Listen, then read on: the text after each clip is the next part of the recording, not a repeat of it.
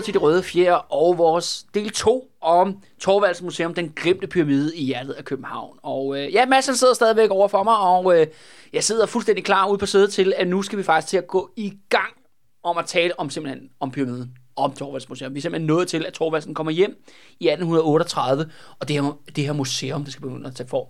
Og øh, til jer derude, hvis I stadigvæk hænger med derude, så vil jeg bare sige skål. Skål. Vi har taget en omgang punch mere, og det synes jeg også, at I skulle til at gøre.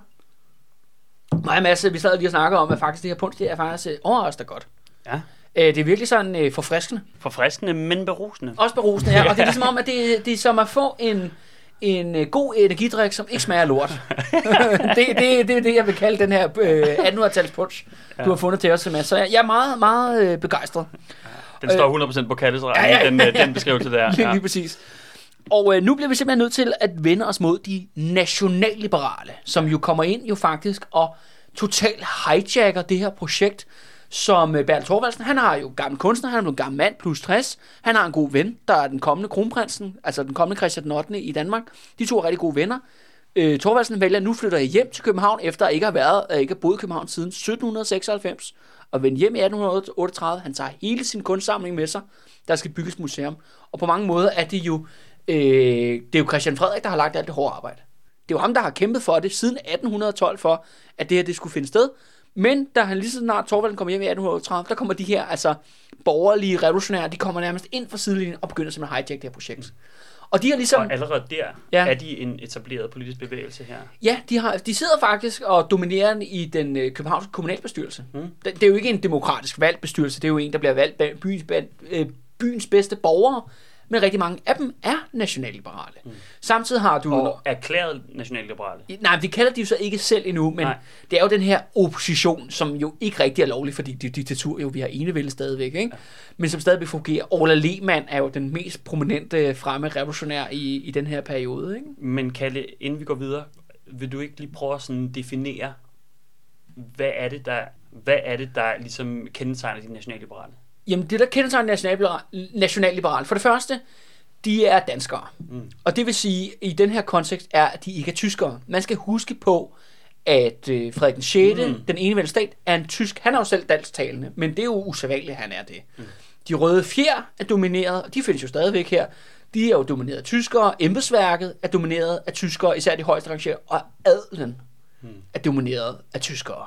Ja, og de her øh, prominente adelsfolk i slutningen af 1700-tallet, også som, Ja, Ernst Ligesom- Schimmelmann og Ja, alle de som her folk. på den periode, og så Ja, videre. ja, de er ja. tyskere alle sammen, ikke? De er alle sammen tyskere. Ja. Og det andet er, at de har ikke blot blod i årene. Mm. Mange af dem er super rige, altså de tilhører en overklasse på alle definitioner, men de har ikke det her fun, eller det her fine gamle efternavn.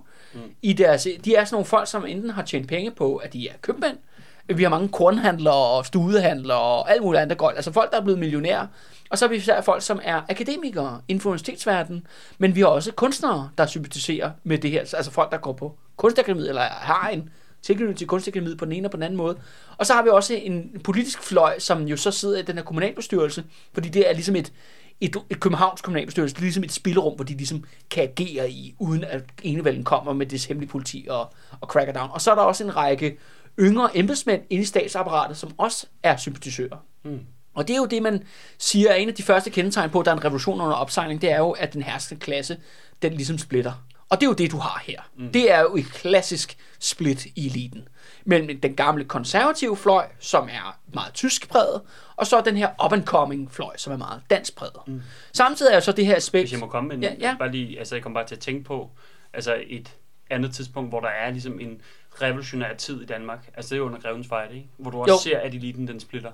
Ja, Altså, ja, og ja, det, ja, og, det er helt klassisk. ja, og, og det, det ser vi bare ikke så mange gange i Danmarks historie jo. Nej, Og det er jo også noget af det, der kendetegner Danmarks historie, det er, at vi har ikke haft en, vi har ikke haft så mange tider, som har været revolutionære, eller været på grænsen til revolutioner, men, men du mener altså, at den her tid er en revolutionær tid? Ja, det mener jeg 100%. Ikke? Ja. Også fordi det ender jo med, at enevælden bliver afskaffet. Mm. Og der kommer jo et sådan et overklasse demokrati oven på revolutionen i 1848. Men det er altså en ny. Det er en ny elite, det er en ny stat med nye regler, grundloven og alt det her. Ikke? Der er jo, man har jo meget travlt med at, ligesom at tale det revolutionære ned i, det, i 1848-revolutionen. Men den er en revolution i alle ordets definitioner. Og det interessante er, at de nationale... Hvorfor har man travlt med at tale øh, det revolutionære ned? Jamen det er fordi, at grundloven, som er jo højt besunget, del af ligesom, den konsensushistoriens fortælling jo, ikke? Den er jo ligesom en del af den, men den kommer jo også ud af den samme periode jo. Mm. Altså den første i hvert fald af dem, den blev jo indført der i 1849. Og derfor har man enormt, øh, enormt travlt med at tale, at, ligesom, at der skulle være en konflikt. Det der med, at det ender jo med, at Christian 8. søn, Frederik 7. han nærmest giver grundloven, fordi han synes, det er hyggeligt. Ikke? Mm. Men det, de Det er også så, ham, der står inde på Christiansborg Slottsplads. i Ja, ja, og det er jo giver- netop og ikke, giver grundloven, Det er ikke? Frederik den 8. Ikke? Ja, det er jo Christian 8. Ja. Ja, ja. Og, øh, men, men problemet er jo så også det, at man glemmer så lige, at der var en blodig borgerkrig, mm. i, som er treårskrigen, som blev udkæmpet nede i hertugdømmerne jo. Ja. Øh, og det er på alle måder en revolutionær krig med revolutionære partier, der kæmper mod hinanden om, hvad det skal være. Og så det andet er jo, at man også i de nationalberat, man har talt enormt meget om den der danskhed, og det er vi jo sådan set også enige om, nu du og jeg sidder og taler om det, Mads, ikke? at det er jo en helt klart en national danskhed, men de har også, man har også ligesom i øh, tide ihjel det skandinaviske projekt. De nationalliberale mente blot, at omvæltning af Frederik den 6. stat, altså den enevældige danske stat og de røde fjer, det var de første skridt. Det var, det var ligesom det første skridt i den raket, der hed den skandinaviske union. Mm. Så det var ligesom, revolutionen skulle ligesom videre. Mm. Altså det er selvfølgelig en kapitalistisk, borgerlig revolution, men det er også en national skandinavisk revolution.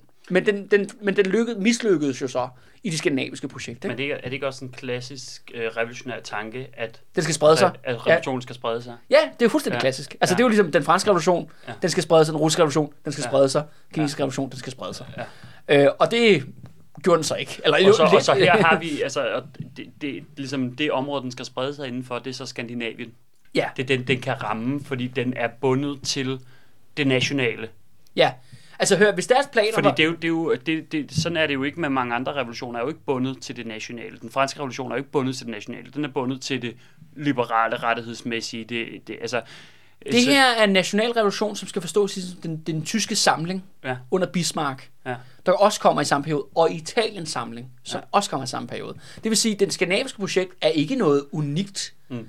I en europæisk kontekst. Man kan, altså, man kan jo også sige, at øh, mange, for eksempel øh, Maos revolution i Kina, er jo også en meget nationalistisk mm. projekt, der handler om at genrejse Kina og samle Kina igen, efter mm. at have været splittet ud mellem tusind warlords. Mm. Der kan man se, der, der er nogle af de samme tanker, mm. der faktisk spiller sig, på trods af, at de jo så er, også er kommunister og alt muligt andet oveni. Ikke? Der kan man se, der, der er et vis overlap imellem idéerne. Så det her, det er en, det er en meget, sådan, det er en meget 1800-tals ting, det her. Mm. Det er meget sådan 1800-tals forståelse af revolution. Og selvfølgelig er der også en god mængde klassisk liberalisme i. Mm. Der er jo også noget med demokrati og rettigheder og ytringsfrihed og sådan noget. Ja, jo, jo. ja, Ikke så meget, ikke så, meget så det gør noget. Ikke? Nej, nej, men, det, øh, det, det, men, det, er men det er klart, hvis de havde fået deres vilje, Ja. Dan, øh, Sverige og Norge var jo så i federation sammen. Det er så Danmark tilslutter sig fe- federationen, og det med kommer Island og Grønland jo mm. også med i den federation og Færøerne. Og så det, det næste projekt er faktisk krig. Ja.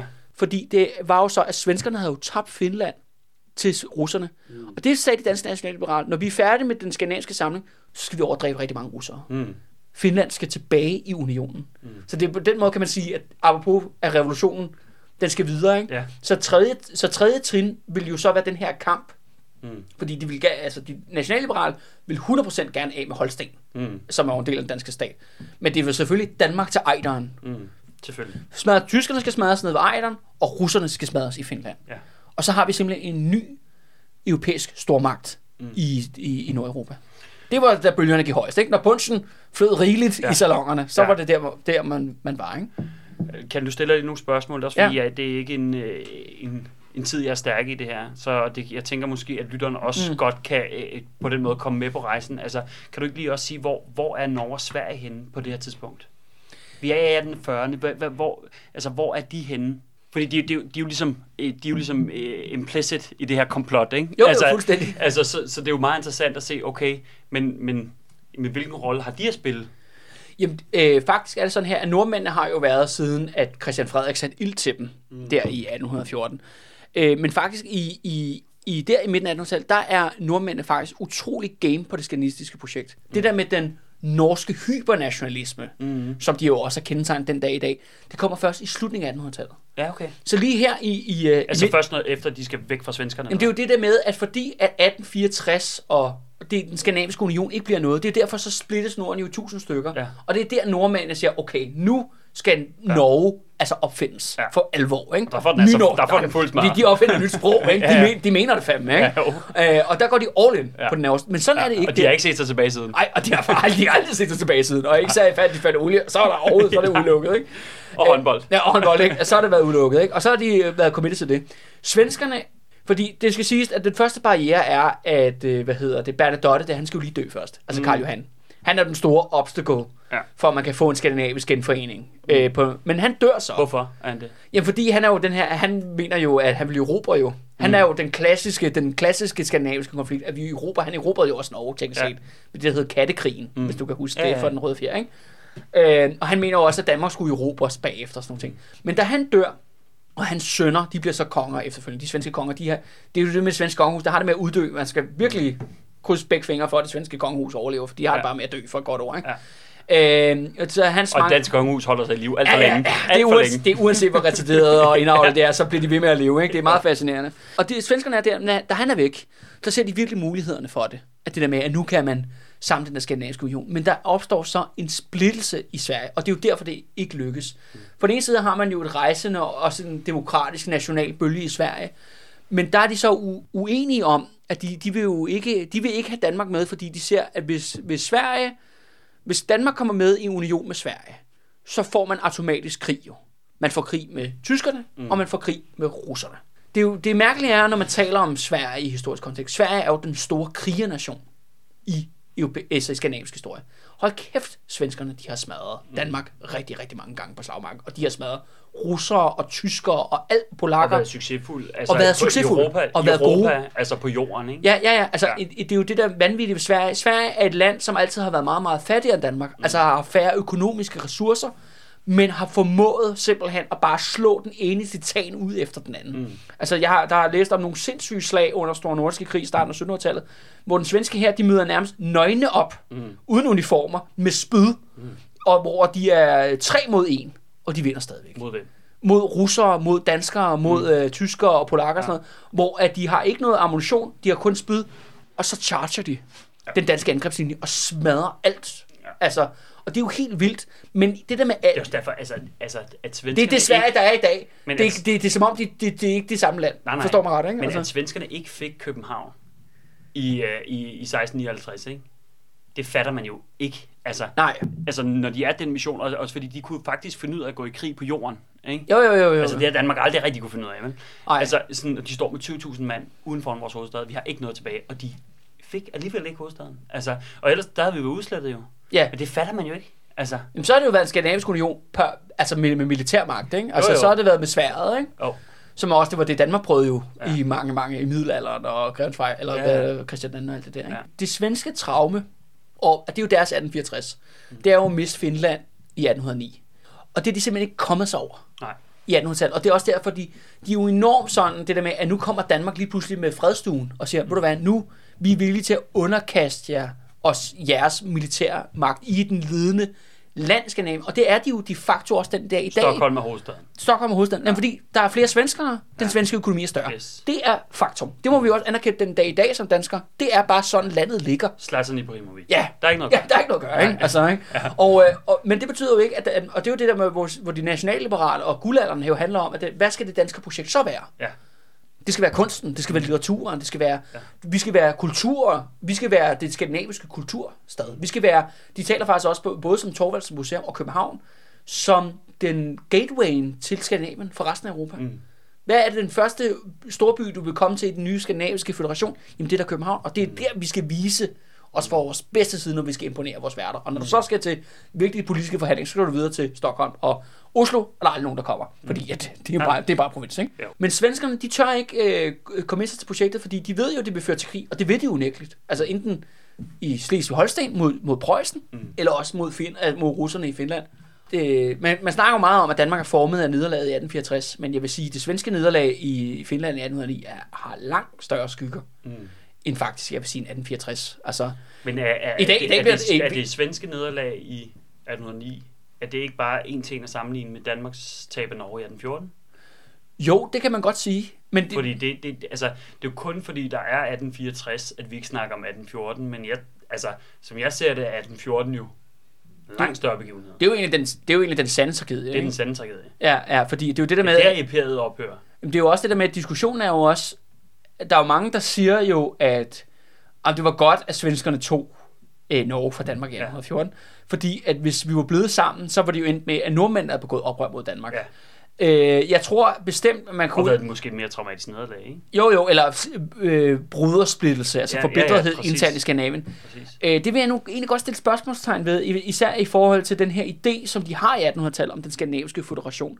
Fordi der er nordmændene jo, godt nok er de jo så tredje, kan man sige, jul, hvor svenskerne er første jul, og Danmark er andet jul. Ikke? Men det er jo også en, en union, som er med politisk selvstændighed internt i sine mm. egne anlægner. Og det er både noget danskerne og nordmændene siger, øh, undskyld, svenskerne og danskerne siger til nordmændene. Mm. Øhm, men det er jo ikke sådan, historien gik. Kan vi jo de facto. Det er jo spekulation. Mm. Men, jeg, men, men ikke desto mindre, altså, altså vi har jo også øh, vi har jo opgivet en masse selvstændighed til EU den dag i dag, og det er der jo ingen, der stiller spørgsmålstegn ved. Mm. Det er jo bare fuldstændig hverdag, og det accepterer man, og det synes man er helt normalt. Så det der med, at man skulle så i, internt i Skandinavien lægge noget, noget magt i Stockholm, eller hvad det har været. Ja, jeg har svært ved at se, hvorfor det skulle være så et kæmpe problem, som, men det er jo, men igen, det er kontrafaktisk diskussion. Mm.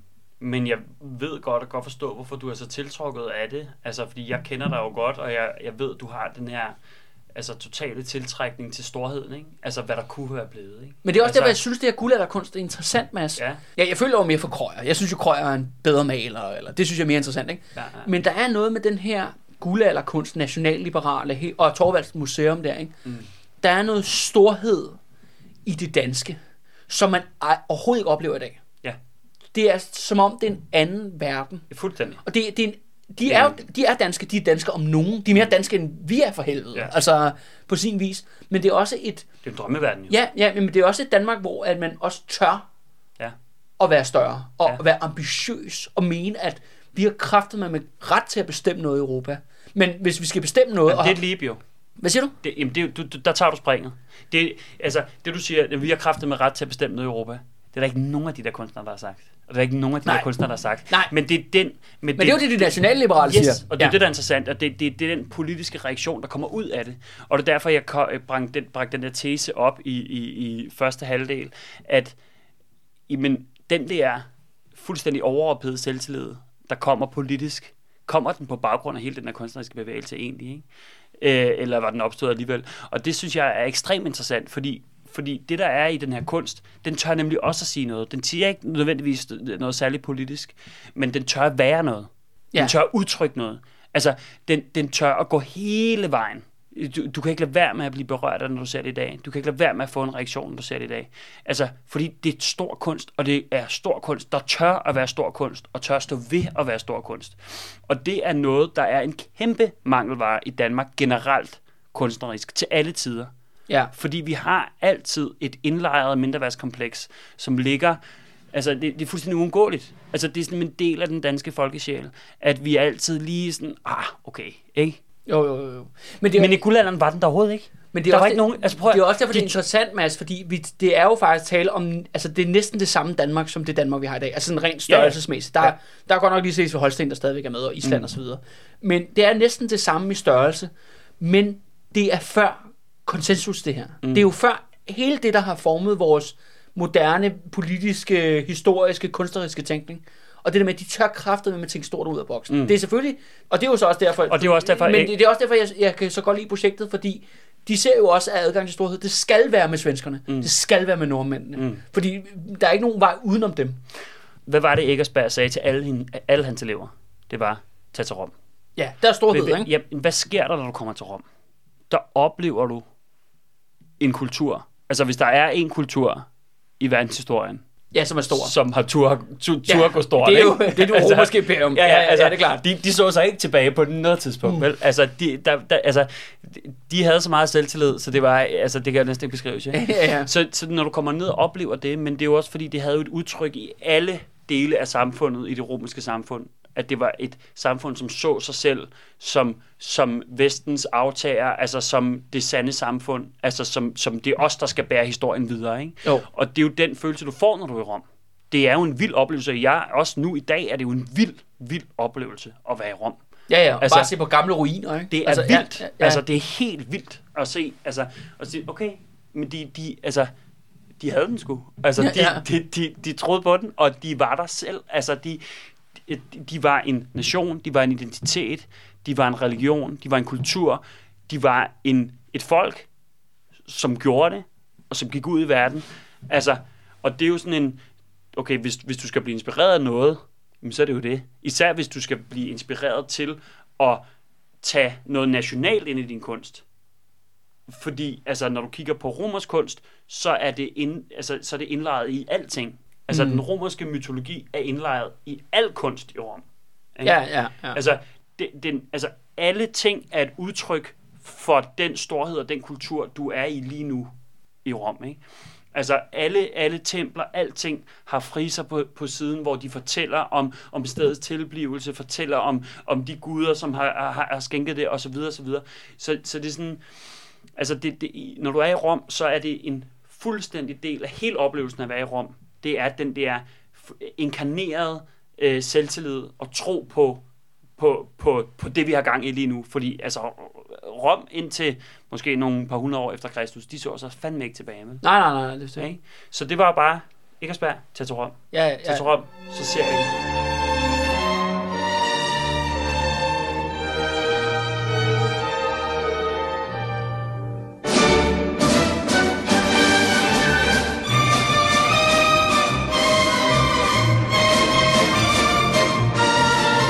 Men apropos, øh, ja, storhed.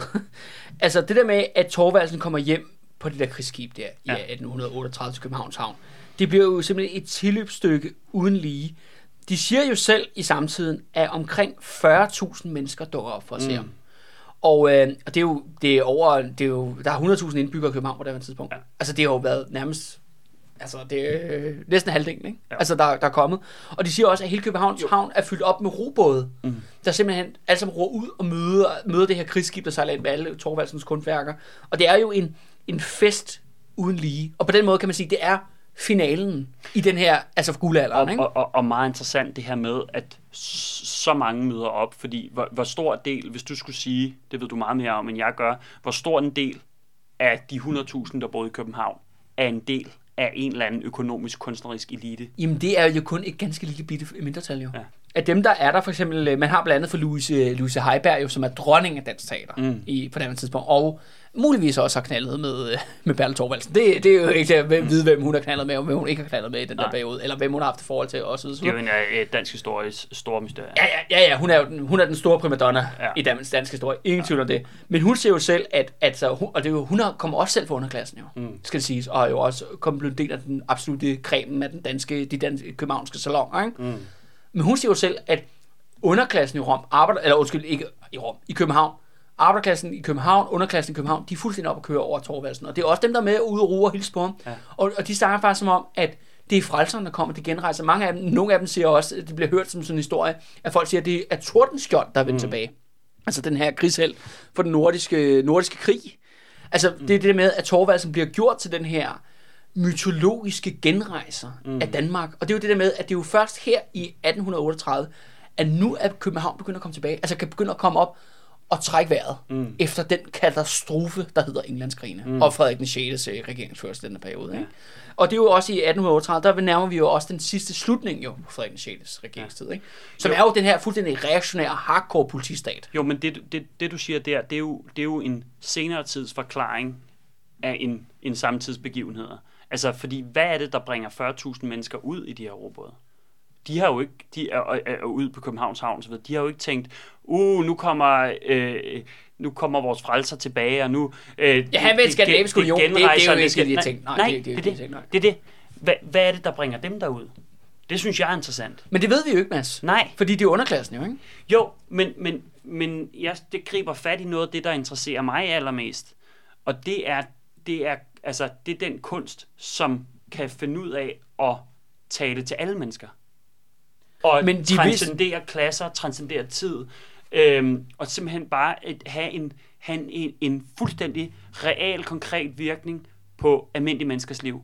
Og altså, når så mange mennesker dukker op, så er det jo fordi, hans kunst på en eller anden måde har sat nogle ringe i vandet, på en eller anden måde har, har, har skabt en, et eller andet hos folk, der har gjort, at de har været nødt til at møde op. Uh, Det, Der er- synes, jeg, det synes jeg ek, ek, ek, ekstremt interessant. Altså, de, de, hvis har, vi de, har, skulle- de har vidst, det var en historisk begivenhed. Uanset ja. hvor meget de har fulgt med i politik dengang, eller hvad der ligesom skete inden for kunstverdenen. Ikke? Jo. Det, man, har- man har vidst, at det har været en major begivenhed, at det her skete, at han vendte hjem. Og jeg tror også, at det er Ja, meget... og måske- Både de nationalliberale har jo enormt travlt med at gøre ham til deres figur. Ja. De siger jo, at han er jo han er også en mand, der har kæmpet sig op for bunden og blevet dygtig og kendt, ligesom os. Ja. Jeg tror, den københavnske underklasse siger, jamen han er jo en af os, mand. Ja. Han er jo nede for Grønnegade, ikke? Hans far har holdt kæft, man, jeg drukket yes. med hans far, eller et eller andet, ikke? Ja. Det er den historie, der er gået der. Og samtidig har Christian Frederik, som er jo siddet oppe i toppen af enevælden, han har tænkt, at den her mand, han skal ikke fandme kaste kluværdighed over mit kongedømme. Så det er også noget, de konservative, de reaktionære, de adelige mm. har kunne se om. Altså, Torvaldsen er jo bare en sød fyr med alle sine tænder, mm. der godt kan lide at lave nogle skulpturer, og, og kendt for det. Men alle har, har travlt med ham, gør ham til den, det symbol, de har brug for, ikke? Mm. i deres øh, ja, kamp eller selvforståelse. Ikke? Men, men nu, nu nævnte du selv Andy Warhol tidligere, ikke? Ja, ja, ja. Men, det er også, men han laver også pop, han laver popkunst jo. ja, det gør han da bestemt. Det er jo ja. populærkultur. Ja. Altså, og hvad sker der med populærkultur? Det er alle dele af den kultur, den interagerer med, prøver at claim den som sin egen. Fordi at den er, den er populær og universel, så derfor så, så, så interagerer den med alle flader af den samtid, den nu engang opstår i. Og derfor prøver alle rundt om at claim den. Og sådan er det altid. Altså, bare, bare se på sådan en figur som Elvis, ikke? Jo. Altså, så, som, som jo er en rendyrket øh, popkunstner, ikke? hvor alle i samtiden øh, claimer, modclaimer, siger, åh, han er et udtryk for det, han er et udtryk for den her politik, den her politik, den her politik, den her politik. Men han har bare stået i midten og sunget sange, ikke? Jo, jo, jo. Torvaldsen har bare stået i midten og, og hakket nogle skulpturer, ikke? Ja, og, og, og, og, gjort bragt- det meget stort og sat og- det ud på en plads. Ikke? Ja, og bragt nogle skulpturer til live. Men, men på en eller anden måde har den der, den kunst, han så har skabt, altså det, han har stået der, er jo, har jo på en eller anden måde kommet ind i menneskers verden og menneskers liv. Øh, og det for mig er, er, faktisk den, en største kunstart af alle at kunne det. Altså magien i at kunne komme ind i alle menneskers liv. Altså få 40.000 mennesker til at stille op og rejse ud på robåde, ikke? Hvis vi kigger på, hvis vi kigger på vores tids største sådan, populære kunstnere, ikke? Walt Disney, Michael Jackson, Elvis Presley. Vi har alle sammen et forhold til de her mennesker. Vi, deres kunst influerer alle vores liv. Den magi, synes jeg er helt unik, og der, der, der kan jeg godt fornemme, jo mere jeg har kigget på det, selvom at de her skulpturer er sådan, det er spændende, jeg kan godt lide at kigge på det, men så meget gør det ikke ved mig. Men det har været vanvittigt vigtigt i den her samtid. Og det har været kæmpestort. Og Ja. det har været offentlig kunst, det har været populær kunst. Det har været vigtigt for alle mennesker nærmest. Ja. Ja, og, og det ved jeg ikke, hvorfor det er. Ja, det mærkelige er jo, at mange af Torvaldsens værker står jo netop ikke i København på det her tidspunkt. Nej. Det, samlingen kommer jo nu, mm. kan man sige. Altså, og kommer ud til den brede offentlighed, men det står jo så mange andre steder. Men jeg tror også, at det er hans celebrityhed, hans kendished, mm. er jo ligesom med til at underbygge det.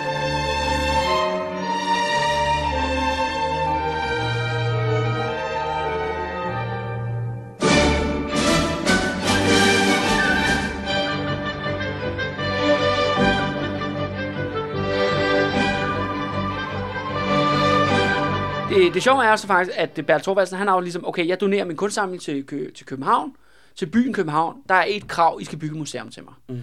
Det sjove er, det er selvfølgelig Christian Frederik, Christian Frederik, der er super game på.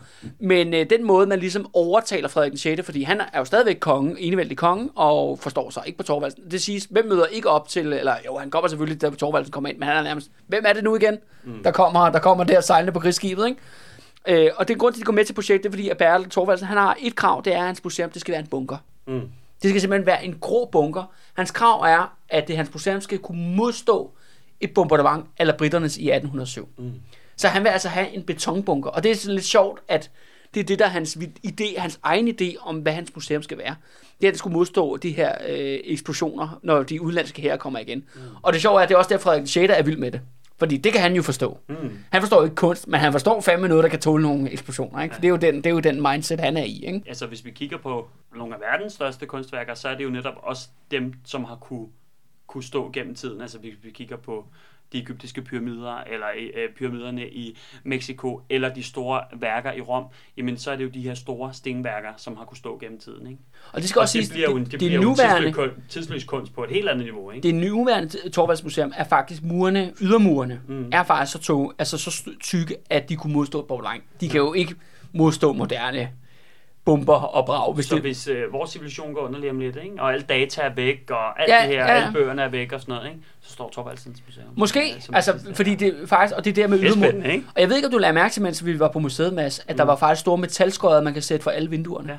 Det er faktisk meningen, at museet skal være bombesikkert. Ja. Hvis britterne kommer igen Ja, ja. og skyder deres øh, terrorraketter ind over Ja. byen igen. Det er bare meget sådan sjovt, og det, Torvaldsen var jo ikke i København, da bombardementet foregik. Der var Mm. han jo i Italien, der var han i Rom. Men det har virkelig sat et stort pri, øh, præg på ham, det der med, at hans fødestad blev altså skudt i, skudt i smadret. Ikke? Det, der så helt, altså det sker jo så i 1838, da han kommer hjem. Han flytter jo ind på Kunstakademiet, han får en lejlighed. Og så, altså, det er ikke meget kunst, han får lavet, mens han er i Danmark. Mm. Han fester primært, og bliver jo netop fejret. Han er jo blevet en gammel mand på det tidspunkt. Men han blev, vil se ham, ikke? Altså, jo, jo, jo. Altså, det, de siger jo, det er jo ikke... Altså, hans kreative periode, det er Rom. Ja, ja. Ingen tvivl om det. Det er nu, han ligesom nyder The Glory. Men jeg tror også, han virkelig nyder det der med at, at komme hjem Mm. øh, på sin vis. Og han virkelig nyder det der med... Han er jo bare den store fisk Mm. i den der københavnske andedam. Der er ingen tvivl om det. Men så er det jo her, hvor der går politiske revkager i den masse. Fordi allerede fra 1835, der begynder de nationalliberale lige så langsomt at overtage det. Øh, og der er især kendetegnet af en kornhandler, som også er ligesom en økonomisk backer af de nationale, øh, nationalliberale. Han hedder Hans Puggaard. Han, øh, han er simpelthen også en dreng, eller en ung mand, som har kæmpet sig op for underklassen. Det var sådan her, at hans far havde en punchklub i relation til det kongelige teater. Hvor han er simpelthen, det er derfor, vi drikker punch i dag, det er mm. fordi, at det er ham, der har stået og skænket det som dreng. Han har senere kæmpet sig op, blevet kornhandler, blevet rig på det. Hans familie var kunstinteresseret, og derfor har han været nede og besøgt Thorvaldsens atelier i Rom, mm. og så ligesom været inspireret af hans kunst. Og det er derfor, han er ligesom den, han er æderkoppen i spindet. Han er the driving force om, at de nationalliberale skal overtage det projekt, der hedder Thorvaldsens Museum. Mm. De allerede inden han kommer tilbage i 1837, der begynder han faktisk at starte en indsamling, hvor alle de nationalliberale, de begynder at lægge penge sammen til det museum. Og inden Thorvaldsen kom hjem, har de allerede samlet 36.000 rigsdaler. Mm. Det er langt fra nok til at bygge museet, men det er i hvert fald en start. Og allerede her, inden altså han kommer hjem i 1838, der begynder kampen allerede. Man kan allerede se, at de mere sådan konservative, reaktionære embedsfolk, de tør ikke at donere penge til det her kunstprojekt. De siger, at det er bare et kunstprojekt og sådan noget. Men det bliver kendt som, alle taler som om, at det her det bliver det revolutionære monument. Mm. Altså forstået som det nationalliberale revolutionære monument. Mm. Og det der med Thorvaldsen, han på sin vis er jo bare en eller anden, en eller anden kendis, som ja. er blevet lige pludselig blevet hijacket til alt muligt, han, han ikke er, vel? Ved man noget om, hvad Thorvaldsen se- selv tænker om det her i den her periode? Jamen, altså alle siger jo bare, at han er flink. Ja. Altså, han går lige festerne, han går lige at komme til fest hos nationalliberale og så videre. Ja. Og det skal jo så også siges jo, da han kommer hjem, han bliver jo dybt betaget jo af Louise Heiberg, Mm. som er jo den store primadonna, og han er ude at se alle hendes shows på det kongelige teater og sådan noget. Mm. Og hun er jo i midten. Af det nationalliberale klik. Ikke? Øh, problemet er, at hun er jo en kvinde, mm. og derfor har man sådan det i 1800-tallet, og så kan kvinder jo ikke have magt eller indflydelse. Mm. Louise Heiberg har 100% magt og indflydelse over alle de der nationalliberale mænd, der godt kan lide at lege, hvad hedder det, mentale kærester Ja. med hende igennem hele den periode. Og det er Ola Lehmann, det er Madvig, det er alle de der idioter. De er fuldstændig for, dybt forelskede i hende, ikke? Og, øh, og hun er jo hun er dronningen af de nationalliberale, og hun er dronningen af den danske teaterverden osv. osv. Og at Thorvaldsen også falder for hende, selvom han er jo så en gamling, godt nok med alle sine tænder, mm. men han er jo stadigvæk en meget, meget gammel mand og bliver fascineret af den her altså, kvinde, som er i hendes øh, prime på det her tidspunkt. Og når han ligesom falder ind i hendes spell eller hendes net, ja, så er du lidt med i de nationalliberale. Mm. Det er i hvert fald min tolkning. Mm. Øh, det vil jeg sige 100%. Men igen, altså, men hele den her kamp jo, det er jo ikke noget, der involverer, øh, involverer Thorvaldsen. Han er kommet bare med sin samling, og hans samling bliver bare opmagasineret på øh, hvad hedder det, Kunstakademiet, indtil museet står færdigt. Og, øh, og så begynder så øh, virkelig altså kampen at bryde ud på fuld smadre om, hvad det her museum skal være, og hvor det skal være hen. Først så skændes de om, hvor er lokationen, og som du allerede nævnte, Mads, så det bare, de nationalliberale ville jo utrolig gerne have haft den, enten i Kongens Have, mm. altså tæt på Rosenborg simpelthen, eller de ville have bygget den der, hvor Marmorkirken, altså Titkens Marmorkirke står i dag. Fordi det var en tom grund jo, Mm. på daværende tidspunkt, i, øh, ja, der i, øh, i, Ja, ruingrund, ikke? Ja, en ruin med nogle marmorblokke, der stod ja. Der fra 1700-tallet. Og der kunne det også have stået, og det ville også måske have givet rigtig, rigtig god mening, Ja, hvis, øh, hvis Thorvaldsen havde stået der. Ja. Men det er der, hvor at, øh, at det simpelthen, at Christian Frederik, han, ligesom, han slår igen. Fordi han mener jo, at, og det har han jo et stærkt argument for, at det er hans, det er jo både af ham, at Thorvaldsen er kommet hjem. Mm. Det er derfor, at vi har genrejst Danmark igennem kunsten, og Thorvaldsen er kommet hjem. Jamen det skyldes jo enevælden, eller det skyldes Christian Frederiks rolle. Mm. Og derfor får han simpelthen lagt så meget pres på Frederik den 6., at Frederik den 6. dikterer, at man donerer simpelthen øh, Christian, det andet Christiansborgs gamle vognskur mm. til, at det skal være museet. Altså der, hvor Torvalds Museum, det er derfor, at Torvalds Museum står sådan mærkeligt opklistret af det moderne Christiansborg, som jo så helt anderledes ud, så skal mm. det lige siges der i, i 1838-1840'erne. Øh, men det er fordi, at det er simpelthen enevælden, der gik ind og gennemtrumfede. Vi donerer den her hvor, gamle bygning, som, som er et kæmpe skur, hvor alle kongehusets hestevogne har stået. Mm. Så det bliver grunden. Men det gør de nationalliberale rasende.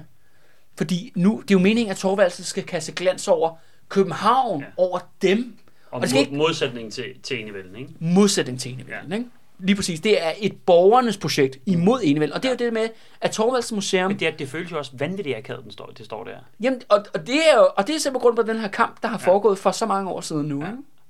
At det står der, det der lidt op klistret, som du selv sagde, op højesteret og Christiansborg Slotskirke og sådan noget. Det var slet ikke meningen, de nationalliberale havde. Jamen, det skal stå i midten af kongens have, eller det skal stå der, hvor Marmorkirken står i dag, som det her tempel, som det egentlig skal være. Ikke? Men jeg er enige om, at, at uh, Slotskirken og Højesteretten er fra samme tid, som det Christiansborg, der, slog, der stod Ja. i 1800-tallet. Det er jo det, der hedder det andet Christiansborg, ikke? ja. Ja. Ja, Ja. Så du kan godt, du, altså når du kigger på Torvaldsen i dag, og ser dens interaktion med bygningerne omkring, så kan du kigge på Højesteret og øh, Slotskirken, Ja. ja. så får man en fornemmelse af, hvad, hvad det er for et miljø, det har stået i. Fordi Ja. ja. de, de har den, den samme arkitektoniske øh, fornemmelse, altså ja. det andet Christiansborg, ikke? Og det er jo den her arkitekt, der hedder C.F. Hansen. Ja, som var jo enevældens arkitekt, ja.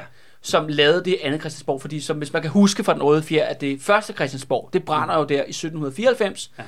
Man får først penge til at bygge nyt Christiansborg efter Napoleonskrigene, altså efter Englandskrigene. Det går meget, meget langsomt. Det står færdigt der i slutningen af 1830'erne. Mm. Netop samme tids, tidspunkt, hvor Torvaldsen kommer hjem. Det sjove er så, at det er andet Christiansborg, at øh, Frederik den 6. har ikke lyst til at flytte ud af sit bur mm. på Amalienborg, så derfor bliver kongefamilien hængende. Men så har man så et ekstra kongepalads, som så de ikke bor i. Det er meget mærkeligt. Og det er jo så det, øh, revolutionen overtager i 1848, men det brænder jo så i 1884. Mm. Og det er først nu, det nuværende Christiansborg, altså det, der er bygget som parlament, mm. bliver jo så først endeligt færdigt i 1928. Og det er også derfor, du har netop, altså, det skriger i øst og i vest. Ja, ja. Altså det område, sådan rent arkitektonisk, hvad der fandt der foregår. Det er alt sammen stort, men det passer ikke sammen. Nej. Det kan man jo tydeligvis øh, se. Ikke? Ja. Så du har en blanding af det der Torvaldsens, som skal være, øh, skal være en stor fuckfinger til enevælden, der ligger der i midten, og så har du så det her hyldeste enevælden, altså resterne, altså højesteret og øh, Christiansborg Slotskirke, og så har du så det der parlament, mm. som ikke har noget at gøre med de to andre. Ja, og så, så har du øh, de gamle staldbygninger, altså ude på ridebanen, Ja, som er for det første som er Christiansborg, på første Christiansborg, og som Ja, jo som er bygget er klart det pæneste. ja, som er bygget Altså, og- i 1730'erne. Og broen, ikke? Jo, jo, altså, jo, jo. Øh, broen over til Frederiksholms kanal og så videre. Altså, det, det er jo der, der, der får du virkelig en fornemmelse af det gamle København, når du kigger på det, synes jeg. Ja, Som noget af det eneste, der er tilbage i København for den tid.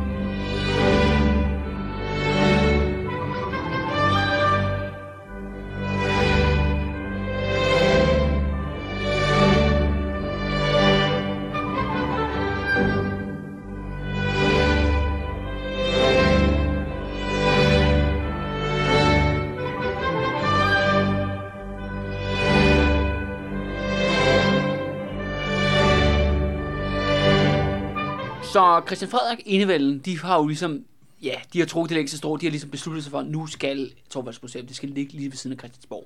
Men der kommer altså Hans Puggaard og de øh, nationalliberale, de kommer tilbage. Fordi det der med Torvaldsen kom hjem, det har virkelig sat øh, ild under deres pengeindsamling. Så de har faktisk formået at få samlet 100.000 rigsdaler ind. Mm. Og øh, det er stadigvæk langt fra nok til at færdiggøre projektet. Men der løber de så, kan man sige, bliver de så hjulpet, ja, ikke fordi han ønsker det, men fordi han er for dum til at indse det, af Frederik den 6. Mm. Frederik den 6. forstår jo ikke kunst, og har ikke tænkt sig at bruge en krone på det der projekt. Han har givet, den, han har givet Torvaldsen et skur. Mm. Det må være fint nok. Han står ligesom af her. Og det betyder faktisk, at og Christian Frederik er jo super frustreret. Han har jo lige vundet slaget om placeringen, men nu er der hvem, der skal betale for det, og dermed også bestemme, hvem skal være arkitekten være. Mm. Fordi det er sådan her, at Christian Frederik vil utrolig gerne have enevældens hofarkitekt, altså ham der C.F. Hansen, vi lige har snakket om, som har stået for det andet Christiansborg, og hvad hedder det, det der er byretten i dag på Nytorv, Vor Frue øh, Kirke. hvor Frue Kirke er ejer for glem, og nogle række andre bygninger. Mm. Altså, nej, det er ham, der skal bygge museet. Men fordi at de nationalliberale nu har samlet alle de her penge ind, derfor får de kontrollen over projektet rent økonomisk, og de beslutter også, hvem skal være arkitekten. Mm. Og det her er en af Thorvaldsens gamle venner fra Rom. Mm. En, øh, en ung fyr, eller en yngre fyr, der hedder øh, Gottlieb Bindesbøl, han kommer på banen. Og Bindesbøl der, det sjove er jo, han er jo oprindeligt uddannet møllebygger. Mm. Og han kom jo på akademiet og skulle ligesom gå på deres arkitektskole. Men der synes alle de her hovski snovski professorer inde på, øh, på kunstakademiet, de synes han var så talentløs, at han skulle tilbage og bygge møller. Mm. Men gudskelov for, at han ikke gjorde det, vil jeg sige, og han faktisk fik gennemført sit museum. Og han dyrker geni. Og, og det, det vilde er jo så, at han sidder sammen med det nationalliberale og siger, jamen du har friheden til at bestemme, hvad det er. De har kun et krav til ham, mm. i forhold til, hvad det skal være. Og jo, det skal selvfølgelig være en bunker. Det skal kunne stå, tilstå, altså englænder skal komme og kunne skyde raketter på det, og Torvaldsens museum sammen skal være intakt. Det er et krav. Det andet krav, det er, det her det skal være det mest blærede museum nogensinde. Mm. Nogen nogensinde har set i det, på det her kontinent. Ikke bare i Norden, i hele Europa. Og der kommer vi jo tilbage til Johannes Brahms, ja. der bliver fuldstændig blown væk. Ja. På trods af, at han er jo en indad tysk nationalist, der hader danskere, fordi vi ligger i krig med tyskerne hele tiden i den her periode. Men han er bare sådan, holy shit, det her museum. Ja. Øh, og det er jo det, Bindesbøl leverer. Men det sjove er så, at fordi at Frederik den 6. vil have en bunker, og Bertel Thorvaldsen vil have en bunker, der bliver Bindesbøl nødt til at forsinke sit projekt. Mm. Og kun afsløre i små glimps, hvad det er. Fordi det er meningen, det skal være gråt alt sammen. Men når man står og kigger på Thorvaldsen, farverne er godt nok lidt falmet udefra, så videre. Men det er en meget, meget farverig oplevelse i forhold til, hvad man ser alt andet i det område, som bare er gråt i gråt, ikke? Jo, jo og det er farverigt udtryksfuldt. Altså, det, det, det, det, det, der står tilbage i din bevidsthed, altså sammen med meget andet, men når du ser det udefra, men også når du kommer ind, så er det ekstremt tydelige og ekstremt bevidste farvevalg hele vejen igennem, som definerer din oplevelse, at du bliver omsluttet af farver hele tiden, som sætter et, en baggrund, en stemning, en tone for din oplevelse igennem museet og udenpå. Det ser jeg ikke mange steder, har ikke set mange steder, og det er jo noget, vi får at vide, at som var til stede overalt i antikken. Ikke? Jo. Altså når, når du kigger på Pompeji for eksempel, som det her er jo ekstremt inspireret af Pompeji, men så, så, så, så, så skulle alt være i farver. Mm. Alle rum skulle være i farver, alt skulle være tematiseret i farver. Ikke? Øh, alle alle øh, busterne, alle reliefferne, alt var i farver. Øh, og det, øh, det er den fornemmelse, man får, når man går her. Ja. Altså for første gang øh, hvor jeg har oplevet det, hvor du tager den her antikke kunst, og du farvegør den, hvor det ikke føles kunstigt. Nej. Men det fascinerende er jo også det, og der er jo en grund til, at jeg kommer hele tiden tilbage til det her ord pyramide. Mm. Fordi, for det første, det var jo besluttet, at altså selvfølgelig, Bertel Thorvaldsen var en gammel mand, men han var ikke død endnu. Nej. Altså i 1838, da by- byggeriet begynder at gå i gang. At hans grav skal ligge i midten af det her bunkerskompleks, mm. der skal stå tidens tand. Og det andet er, at Bindesbøl er jo fuldstændig klar hvor hans inspiration kommer fra. Mm. Han taler jo netop om Ægypten og Nubien og alt muligt derfra, og man mærker en tydelig... Og Grækenland, hvis og det er Græ- ja, ja, ja, ja, man mærker en tydelig vibe, tempel-vibe, Ja. ja. ved både at kigge på bygninger, gå ind i bygninger de her gange, og når man kommer ind i den der dag, det er den der nærmest forladthed og glemthed, og mm. man ligesom om man kommer ind i en anden tid, men det er jo ikke fordi, ja, 1840'erne, så lang tid siden, at det er jo heller ikke, ikke, ikke i forhold til Ægyptens pyramider, som Ja. er tusse gamle, ikke? Mm. Det er virkelig det, der er fascinerende, det er med, det er det her store monument over, øh, over ja, både Torvaldsen, men også sådan set øh, ja, romantikken. Og så er det jo det der med, at han får jo de her unge genier, som jeg ser dem. Mm. Altså, altså Christian Købke og Jørgen Sonne, eller hvad? Sonne. Sonne, ja, kommer med til at male de her lofter. Og, øh, og det er jo her, Mads, jeg spørger dig jo. Ja. Fordi at, jeg tror måske, vi er enige om, at det er jo nok den, måske den største oplevelse ved det her museum. Ikke? Altså, der er, der er jo så mange elementer i det her museum. Jo, men altså, jeg, jeg synes, jeg, sige, synes, lofter og gulve Ja. i sin helhed internt, det er Jeg vil, noget jeg, vil mere, jeg, vil, jeg vil mere bruge ordet rum. Et rum, altså, ja. ja, rum. Altså øh, følelsen af rum. Være i et rum. Placere sig selv midt i noget, som omslutter en, og som giver en en, en, en, en ekstrem tydelig oplevelse. Jeg tror, hvis jeg skal sammenligne det med noget, så, så vil jeg sammenligne det med at gå, øh, gå ind i en, i en, en kirke. Altså, en, vi, vi kender det alle sammen, når man kommer ind i en spektakulær kirke. Så lige snart du er i kirken, så træder du, du træder meget, meget tydeligt ind i et rum. Så er du i kirken, og der, der, der, der kommer en helt bestemt stemning henover, en bestemt følelse. Du får en, en, en sådan sindstilstand, og det, det, det hele kirkerummet er jo konstrueret netop til det. Ikke? Altså Jo netop til at bringe ind, ind tættere på Gud Men på her en er eller anden måde. men der er altså, jo knald på farverne, Mads. ja, jo Og sindssygt. der er tænkt over lyset, ikke? Jo. Altså, og det er jo både gulve, det er lofter, og det er Torvaldsens statuer. Men der er tænkt over alt. Altså, er jo en helhedsoplevelse, det, det er, ikke? Jo, og det er et arkitektonisk mesterværk på den måde. Altså, fordi det at skabe rum på den der måde, er jo ikke noget, som billedkunstner kan gøre i sig selv. Øh, Det er ikke noget, dekorationskunstner kan gøre i sig selv. Det er ikke noget, skulptører kan gøre i sig selv. Men det er noget, arkitekter kan gøre. Det, og nu, nu, kommer vi, nu begynder vi at nærme os noget af af det, jeg rigtig gerne vil snakke om længere. Det er egentlig den, der har vokset sig, eller sådan trådt frem for mig, som det egentlige geni i det her værk, og det er Bindesbøl. Det, jeg, jeg Du vil ser- sige, det er arkitekten, der Ja. er den største af... Ja, Der, er, jo- der er jo rigtig mange kunstnere her jo involveret i det her projekt, Helt ikke? klart, helt klart. Men det er, det er Bindesbøls værk. Det er Bindesbøls vision. Det er, det er kunstnere, som interagerer inden under hans paraply af visioner for, hvordan vi skal skabe et rum, hvordan vi skal skabe et museum. Det er meget tydeligt i, at han har 27 kunstnere under sig, mens Ja. han laver det her. Sådan noget 14-15 af dem går på konservatoriet imens og er 19-20 år. Mens, Sådan unge, unge, unge, unge fyre. Ja. Og mens de arbejder på det her, næsten alle sammen dropper ud af konservatoriet, mens de arbejder på det, fordi de bliver så opslugt af det. Og fordi at de, de, ligesom, altså, de ser som en helt deres kunstneriske virke, nu, nu gør vi bare det her i stedet for. Ikke? Jo. Øh, fra starten af har han helt klare visioner og idéer om det, og så har han den her kæmpe paraply af kunstnere, som arbejder med hver sit rum, og de får mere og mere frihed, og i takt med, at, at museet kommer til live, så får de her kunstnere mere og mere frihed. Det er også, du ser, når du går igennem rummene, de begynder at blive mere og mere spektakulære. Figurerne begynder at træde frem, friserne begynder at træde frem, ornamenterne begynder at blive mere og mere detaljerede, der begynder at træde de her øh, mytiske væsener ud, og så videre, så videre. Og altså, jeg ser Det er simpelthen... jo, der er virkelig mange mærkelige motiver i de her rum. Mange Mærkelige mærkelige- altså- ansigter, mærkelige monstre. Og, og, Og, det her er sket ja. over en periode på tre år, hvor der har været en virkelig stor gruppe kunstnere, som har fået lov at arbejde. Hvor, Fået- hvor Købke og, og Sonne der er de mest ja, prominente. det, af det de- er stjernerne. Ja, ja. Ikke? Men, men det der er med Købke og Sonne, det er, at de laver faktisk ikke så mange ting i- på lofterne. De laver nogle meget få ting. De laver det specialiserede arbejde. Når du skal have det der, det, altså det store, virkelig, altså Nattehimmelsloftet, for eksempel. Eller, ja, eller, ja, ja, og, ja, ja, Nej, men det er mere, det er mere de, øh, de motiverne i midten ja. af de her, altså når det bliver det, det store øh, altså malerarbejde, hvor der virkelig skal være noget teknisk kunde bag, så kommer det i spil. ja. Men ellers er det de her øh, dekorationskunstnere, øh, mærkelige elever, alt sådan noget, som får lov til at udfolde sig. Og du ser på de her tre år, at det bliver vildere og vildere og vildere. Det starter meget forsigtigt med nogle simple ornamenter. De får at vide, at det skal være det her mønster, og det skal være nogle af de her figurer. Kan vi få et af de her dyr? Kan vi få sådan en maske? Helt simpelt. Smukt, smuk, smuk, smuk dekorationskunst, men simpel kunst. Og så begynder det, jo længere du kommer ind i museet, bliver det vildere og vildere og vildere. Øh, og jeg, jeg ser simpelthen altså en, en, sådan en faderfigur, en kunstnerfaderfigur, som omslutter Og det er de her, Bindesbøl. det er Bindesbøl, som ja. omslutter de her, og sådan bliver han beskrevet af alle i sin samtid. Han står som en af de centrale figurer i guldalderen, når du begynder at kigge ind i breve og alt sådan noget, så alle refererer til Bindesbøl som en af de her samlende, samlende figurer. Fordi det her, altså kreationen af Torvaldsen er jo ikke kun et monument over guldalderen, og, og et højdepunkt for guldalderen, men det er det jo også i tiden. Altså, vi, vi snakker om en periode, periode på 3-5 år, hvor de går og arbejder på det her.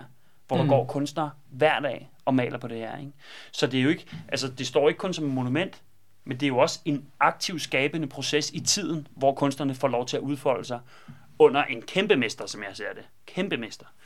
Altså, og det, jeg, jeg, jeg teasede tidligere, at jeg vil referere Kanye West, men det, det minder mig rigtig meget om den måde, han har skabt især nogle af hans senere plader. Det han gør for eksempel af hans stormesterværk Dark Fantasy, altså der inviterer han en kæmpe flok af kunstnere til Hawaii, ikke? og så får lov at udfolde sig. Ud fra nogle, altså nogle skitser, nogle rammer, vi vil gerne derhen, vi har den her sangstruktur, vi har den her melodi, melodistruktur, udfold jer inden for det. Jeg ser det helt samme ske inde på det her museum. Vi har nogle strukturer, vi har nogle mønstre, nogle ornamenter, vi gerne vil udfolde os indenfor, og så får de her kunstnere lov til at udfolde sig. Og ja, altså, det, Det er det altså, store samarbejde Ja, i, i men det er det der ja. crewet, ikke? Altså, Ja, ja. Og det, det, det ser du altid altså i, øh, i musik, altså når, når der skal komme noget stor kunst ud i musik, så der, der, der skal være en bevægelse, et, et eller andet omkring det, som, som får det til at ske, ikke? En energi i det. Altså, og et crew omkring, og det er det her, jeg ser simpelthen det her, altså det er guldalderen, der simpelthen træder frem. Mm. Altså, som en bevægelse, hvor du får alle de her elever fra, fra, fra akademiet, du får de store kunstnere til at, til at hjælpe til, alle sammen under den her store mester, hvor de udfolder kæmpe kunstværker i det her loftrum. Fordi Nå- det er, noget, virkelig, det er virkelig øh, stor kunst, det der foregår. Noget, noget, noget, jeg har bidt mærke i, som jeg synes er fascinerende, fordi det næste er jo, at han når jo faktisk egentlig ikke at opleve, at museet bliver færdigt. Det er jo Bertel Thorvaldsen, han dør jo Ja. i 1844. Han dør faktisk på det kongelige teater, hvor han skal ind og se Louise Heiberg Klart. spille rolle. ikke? Han dør faktisk op øh, på, hvad hedder det, op i hans øh, loge, ikke? Altså, mm. der dør han lige pludselig. Han er også en gammel mand. Men både faktisk godt lige Bindesbøl, han dør så i 1856. Mm. Og Christen Købke, han dør så i 1848, det samme år, som museet åbner. Mm. Der er noget fast, og så Thorvaldsen, som er død i 44, ikke? Så, og så er der selvfølgelig lige øh, Jørgen øh, So- Sonne der, som lige stikker ud, fordi han dør først i 1890. Mm. Øh, men de tre andre, det der med, at det er jo ligesom, bum, det var finalen. Mm. Det var sgu finalen. Ja. Altså det der.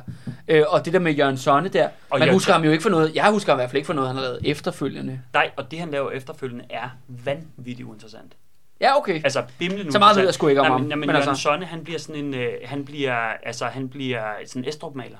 Altså, Ja, okay, han, han bliver sådan reaktionens... Øh, Fuldstændig. Ja, ja. Og han maler, altså, han maler store, øh, han, han maler slag fra 1864, slaget ved Nå, Isted. ja, ja, ja. Okay, så jeg, jeg har set noget af det, han har lavet før. Og Ja, det, ja. altså, det, Det er krigskunst, ikke? Jo, og Ja. det er, øh, det er øh, altså udtalt kunstløst.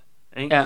Øh, men, men Sonne var stor maler i 40'erne, altså øh, har virkelig, virkelig nogle store motiver, men, men efter det, og det, jeg kunne ikke lade være med at tænke, fordi jeg har altid bare kun kigget på hans billeder, og kendte ikke, ikke hans historie, altid tænkt, at han var en lidt uinteressant maler. Men frisen rundt om, som vi nok kommer til om Ja, lidt, som er det sidste jo. ikke? Ja. ja. som jo er et, et, et ekstremt interessant værk, ikke? Jo, men som jo også er et sådan marionetdukkeværk. ja. Ikke? Og det er meget sjovt, fordi næsten alt det kunst, han producerer efter her, efter 1848, er sådan nogle mærkelige, bizarre bestillingsværker, uden kunstnerisk nerve. Ikke? Nogle gange, når, når, når, som jeg sagde tidligere, når kunst Men han har også været på det bedste hold. Jamen, når kunst Altså- bliver politisk. Fordi Ja. at den der frise bliver så udtalt politisk. Den er super politisk. Og så mister kunsten sin kraft på en eller anden måde. Altså, så dør den. Ikke? Mm. Og du ser det så tydeligt i Sonnes kunst. Altså, han har nogle spektakulære malerier fra før 1948. Ikke? Efter det, det bliver sådan en, en, en 1848. karikatur. Ja, 1848. ja, Det bliver en karikatur på sig selv. Det bliver bestillingsarbejde, og så er der ikke så meget sjovt at hente med i det mere. vel? Men det var sjovt, fordi alt, hvad Thorvaldsen har lavet, er Mm. bestillingsarbejde. Ej, eller, det, ja, eller han får en opgave, og så har han en kreativ proces i at udvikle det, ikke? Men, Jo. men det er bestilt et stykke arbejde. Ja, ja. Ja, jamen, Ja. ja. klart. Men det, men det er kunst for... Øh, Og Bindesbøl er jo også bestilt, bestilt stykke arbejde, ikke? jo, Han tager, de der, han tager den føde check for Hans Bukgaard og de nationale liberale. klart. Ja. Men, men spørgsmålet er, kan du, kan, du, kan du være fri inden for de rammer, du bliver givet? Ikke? Altså, det må man da sige. Altså, der findes i hvert fald altså, ikke noget, der Benny- minder om det. Altså, Bennett fyrer den fuldstændig af. Jo. Ja. Altså, han, altså, han, han, er jo ikke, han er jo ikke dikteret eller defineret af noget i udfoldelsen af det værk, som er den her bygning. Han gør... Der er også en grund til, når man går ind ad døren jo, at det møder man han- hans maleri der. Ja, og det er, Ja. altså, og hans vision bliver lemliggjort en til en. Og der er ikke noget, altså det eneste der er, der, der på en eller anden måde giver en eller anden følelse af at være en del af et politisk spil, det er frisen rundt om, men som jeg, som jeg jo ikke ser som en bindespil, det er jo ikke ham.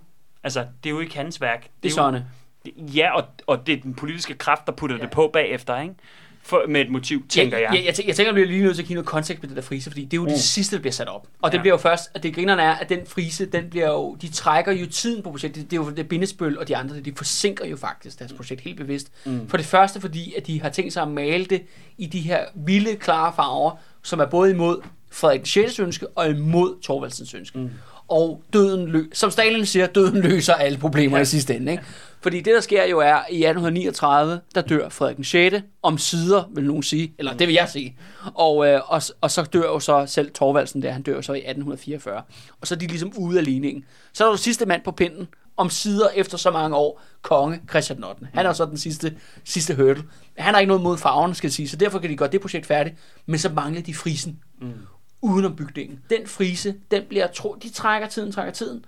Og da han så dør, Christian 8. der, Mm. i 1848, så er frisen færdig, og så kan museet åbne.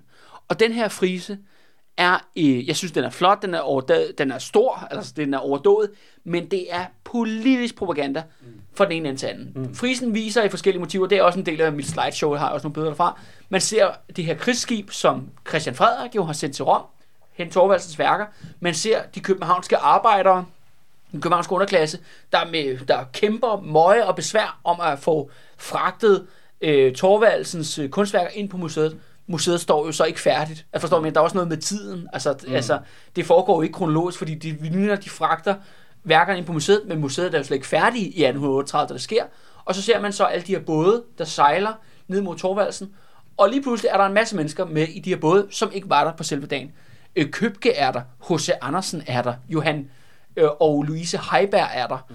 Og det fede er så, at øh, når Torvaldsen kommer land, hvem bliver han modtaget af? Jamen han bliver selvfølgelig modtaget af Bindesbøl, arkitekten, men også en eller anden politisk opkomling og fuldstændig charlatan.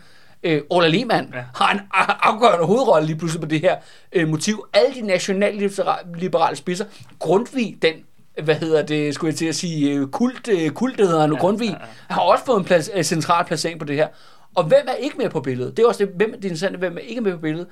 Jamen Frederik den 6. Mm. og Christian 8. Mm. De glimmer begge to ved deres fravær. Mm. På trods af, at det er jo dem, der har givet tilladelse til det. Mm. Og, i, og en ting er, fuck Frederik den 6. Mm. Han hører ikke til i det der museum. Mm. Men det gør fandme Christian Frederik. Mm. Hvis der var en, en mand, der har kæmpet for det der projekt siden 1812, for det skulle ske. I dag er han fuldstændig væk fra museet. Mm. At øh, ja, museets åbning, det falder jo så sammen med revolutionen i 1848, og det er sjovt, og øh, det åbner jo samtidig som det år, hvor enevælden bliver omstørtet. De nationalliberale får magten, vi får det her overklasse-demokrati, der kører på fuld smadre derude af i, en, række for, i en række år fremad. Øh, den københavnske offentlighed, nu er jo øh, København virkelig kommet på kortet med det Torvaldsmuseum. Det bliver jo det her store attraktionsstykke. Altså, øh, Johannes Brahms kommer jo og synes, det er jo fuldstændig he blows his mind, og så mange andre store kunstnere i Europa føler på den samme måde. Men det sjove er så i København, fordi det er jo den her, vi er jo den her provinsagtige mm. øh, sump af en stor by. Ikke? Det er jo, at øh, det bliver forbudt for, øh, for børn at komme på museet uden voksne, fordi der er for mange nøgne statuer derinde. Mm. Man skulle ikke øh, slå børnene på deres seksuelle moral. Torvaldsen, han har jo den her tjener, der passer på ham, da han er gammel og ekscentrisk i København. Hans tjener flytter simpelthen ind på museet, bor i kælderen, hvor der også er udstilling i dag. Der, hvor der faktisk er lokum, og det var mm. der, hvor hans lejlighed var. Og, øh, og han bliver den første kustode på museet. Mm. Så han simpelthen han viser rundt på museet i Torvaldsens værker, alle rummene, og så fortæller anekdoter om, hvor fed Torvaldsen var, og hvor mange tænder han havde og sådan noget. Øh, og det er jo så, det foregår i mange år. Og det her museum, fra 1848 til i hvert fald et sted i slutningen af 1860'erne, der er det her det er jo the shit. Mm. Altså det sætter jo virkelig København på, på kortet. Og det bringer os lidt frem til nutiden, for vi har jo allerede, allerede snakket meget om det nu mm. i, i, i, dagens, øh, i dagens episode, eller de to sidste episoder her, Mads. Det er jo, at det skandinaviske projekt bliver ikke til noget. Mm. Revolutionen når kun til skridt et, og så fiser ligesom ud, og så kommer Estrup jo. Og, og så bliver det jo i Danmark og Norden, det bliver noget meget andet, eller det Norden, vi kender i dag, den her, den skandinaviske drøm, lider nederlag.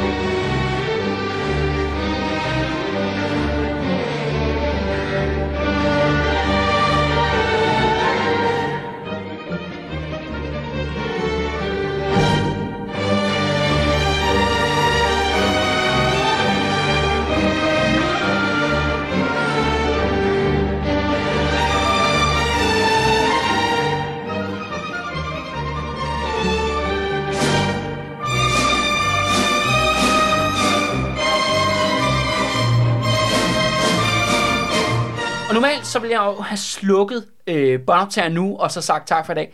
Men vi to bliver simpelthen lige nødt til at snakke om den oplevelse, vi to havde, da vi var på museet. Ja. Fordi jeg synes faktisk, at jeg har ikke prøvet noget, der var så dårligt. Nej. Jeg har ikke prøvet, øh, at nogen i Danmark, som har et ansvar for museet, vi snakker, om, vi snakker om dem, der kører museet, vi snakker om deres chefer på museet, og de ansatte på museet.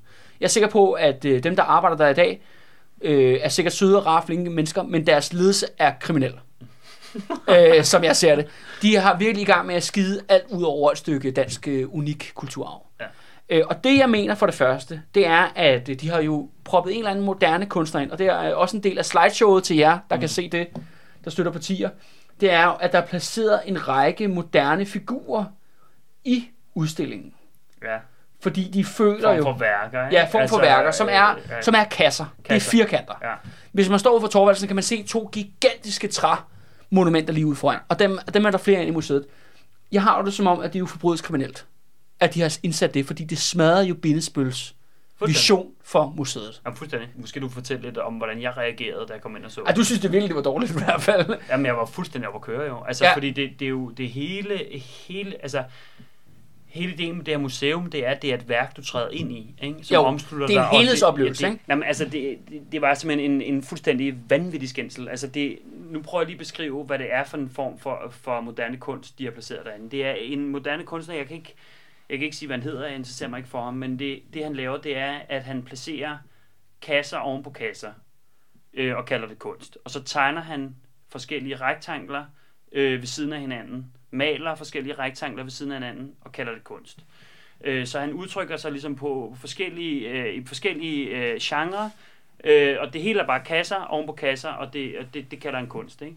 Og det er på en eller anden måde snedet sig ind i, i det her værk, som er det her museum, fordi det står jo ligesom det gjorde, da det På åbningsdagen Ja. 1848. Og det det, der er fuldstændig unikt ved det her museum. Det er, at det er en oplevelse, du træder ind i. Det er en arkitekts vision, en kæmpe gruppe af kunstners vision, og Torvaldsens kæmpe værk, som du bevæger dig rundt i, alle skulpturerne, så videre du bevæger dig rundt i. De har sim- simpelthen placeret den her moderne kunstners værker rundt omkring på Torvalds Museum, foran skulpturer, hele på hans, gulvene, som jo også er tænkt med i på gulvene, Ja, ja. Øh, og, og, og hele... Og foran skulpturer også. Ja, Ja. på en masse af skulpturer, så du, du kunne ikke se dem jo. Ja. Altså, og hele, hele rummet er jo en, en harmonisk øh, sammenhæng mellem gulv, loft, rum, øh, Og så skulpturerne, højde, ja. dybde, bredde, skulpturerne, lyset, indfaldet. Det hele er tænkt ind i det her arkitektoniske værk, som er museet. Og så har, der simpelthen, har de simpelthen placeret en moderne kunstners, kunstners lorteværker rundt omkring på det her museum. Det var en rystende, rystende oplevelse. Men det mest rystende, det var, da vi så bevægede os op på anden sal, hvor at en af mine yndlingsdele af museet, det er jo, jeg jo elsker malerier, og Torvaldsen havde øh, super god smag. Hans private malerisamling er jo normalt udstillet på museet, så den, den bevæger man sig rundt i oven på anden sal. Men i stedet for hans personlige malerisamling, så er de simpelthen klistret den her moderne kunstners malerier ovenpå, og malerierne er altså forskellige kvadrater i farver oven på hinanden.